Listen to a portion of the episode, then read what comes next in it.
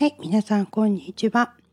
えー、110歳まで幸せに生きるために50代からポッドキャストを始めた宮城優子です。えー、今日はですね、また自分の中のお話になります。えー、実はですね、えちょっと前から仕事をね、老後もずっとこの肉体労働を続けていけないんじゃないかっていうことに気がついて、えあれこれとね、え考えていたことに、えー、なかなかね一歩が踏み出せない、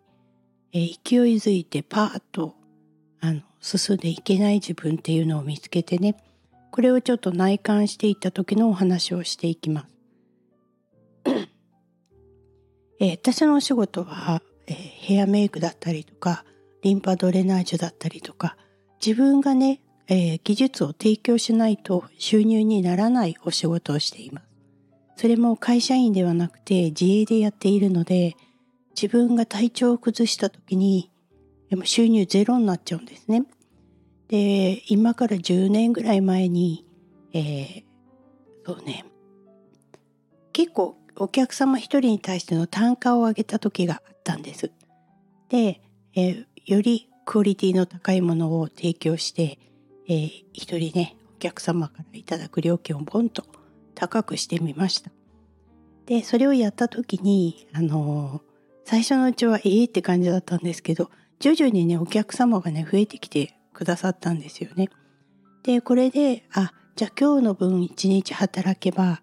あのお店の家賃が払えるそんな感じのね生活をしてたんですけどその時にぎっくり腰になりましてはい当然お客様は全てキャンセルになりました。でそこから1週間ぐらい良くならなかったんでその間の予約も全部キャンセル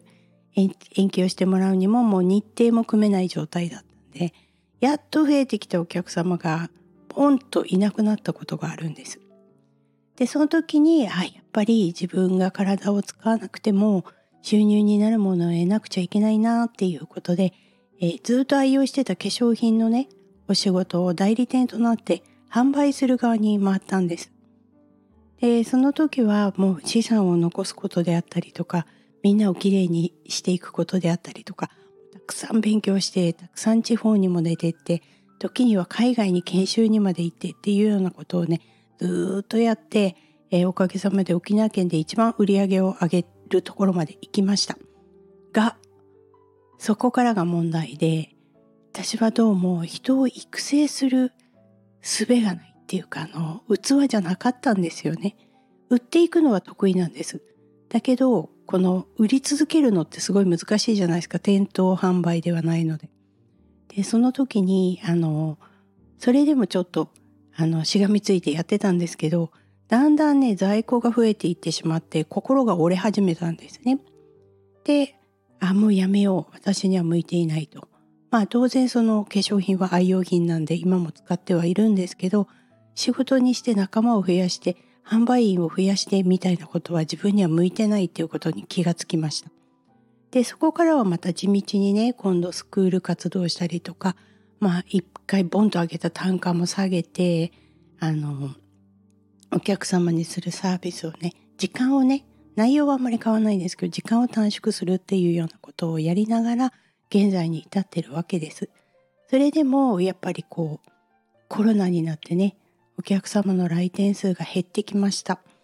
で、外で、えー、ヘアメイクのお仕事もたまにお願いされたらやったりしてたんですけど、それも減っていきました。で、じゃあ自分にできることは何だろうと言ってね、新しい、あの、またお仕事の話が来たので、今度はね、権利収入を残していくようなお仕事っていうのを、に取り組み出したんです。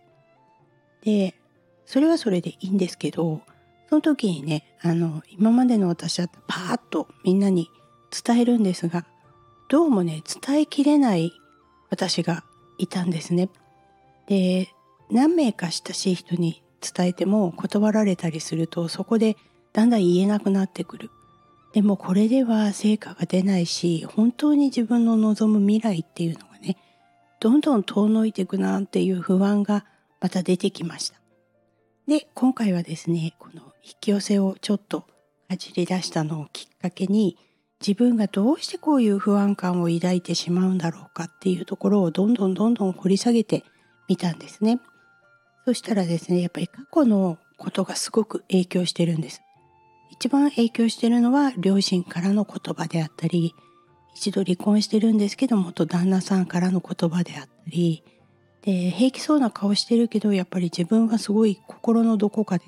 傷ついていたっていうかそこをネックにしてねずっとネガティブな感情を引きずってたんですよね。すると「大丈夫大丈夫」って口では言います。ついてるついてるも言ってます。実際強運だと思うしついてるとも思ってるんですけどどうにもできない時ってあるじゃないですか。気持ちが乗らないとかそういう時には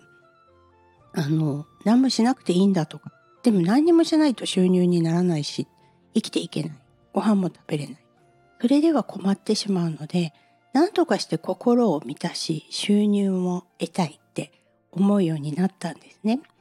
でそこでいろんなことを勉強してね今回分かったんですけどあの貯金をしていきなさいと。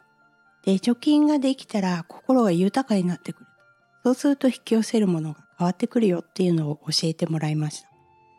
でできるだけそれは以前にも聞いた話なんでできる限りのことはやっていったんですがあのやっぱお金と心の問題ってすごい影響するみたいですね。でこれもね全部自分を内観していった時に絶対嫌だこんな生活絶対に嫌だっていう部分に気がついてしまったので変えよう変えたいこういう風になっていきたいっていう思いが強く出て、えー、いろいろ勉強を始めたのがきっかけなんですが何かがドカンと起きないと人ってわからないみたい。で普通に生きてて普通に会社に行っててもう病気で休もうが何だろうがお給料がちゃんとあってっていうようなねことをあの私はあえてチョイスしなかったんですけどそれをやってたら多分ねこれに気づかないまま一生終わってたような気がしました。今はですねあれこれとこのアイディアは出てきます。こういうふうにしたらどうだろうああいうふうにしたらどうだろう。でもやっぱり老後を考えて自分が最終的にね体が動かなくなった時にも安定した収入を得ながらニコニコと笑っていられるようなもう不安も全部手放すような生活をしていきたいっていうのが思いに強くあるので今は替え時かなって思ってます。周りの人たちはね結構これを乗り越えてきて成功されてる方たくさんいらっしゃいます。前回もすごい人に出会っちゃったっていう話をしたんですがえっとねこれも私が引き寄せて今自分に必要なことをちゃんと話してくれる人と出会えるようになってる。あとはもうもう少しお金の部分で豊かにしていくためには貯金も必要と。何千万円貯めなさいとかではなくてね自分の中で決めるんです。毎日いくら貯金するとか。っていうことをねやっていったら心が豊かになっていくみたいです。願ってるだけでは思いは実現しません。実際に行動をする。地球っていうのはね行動をする星なんだよって以前友人から言われました。確かになって。これね結構言ってる人多いです。でおまけに今は風の時代と言われてます。ちょっといまいちよく分かんなかったんですけどその時に行動に移していくと結構追い風に乗ってねいい方向に動いていくっていうことも教えてもらいました。なので皆さんもちょっと気がついちゃった時には自分がね何を求めているのか何をしていきたいのかそれをするためにはどうしたらいいのかっていうのは少し立ち止まって考えてみるのがいいんじゃないかな。と思いました。ということで今日のアウトプットはこんな感じです。最後までご視聴ありがとうございます。この番組はクリックボイス沖縄の制作でお送りしております。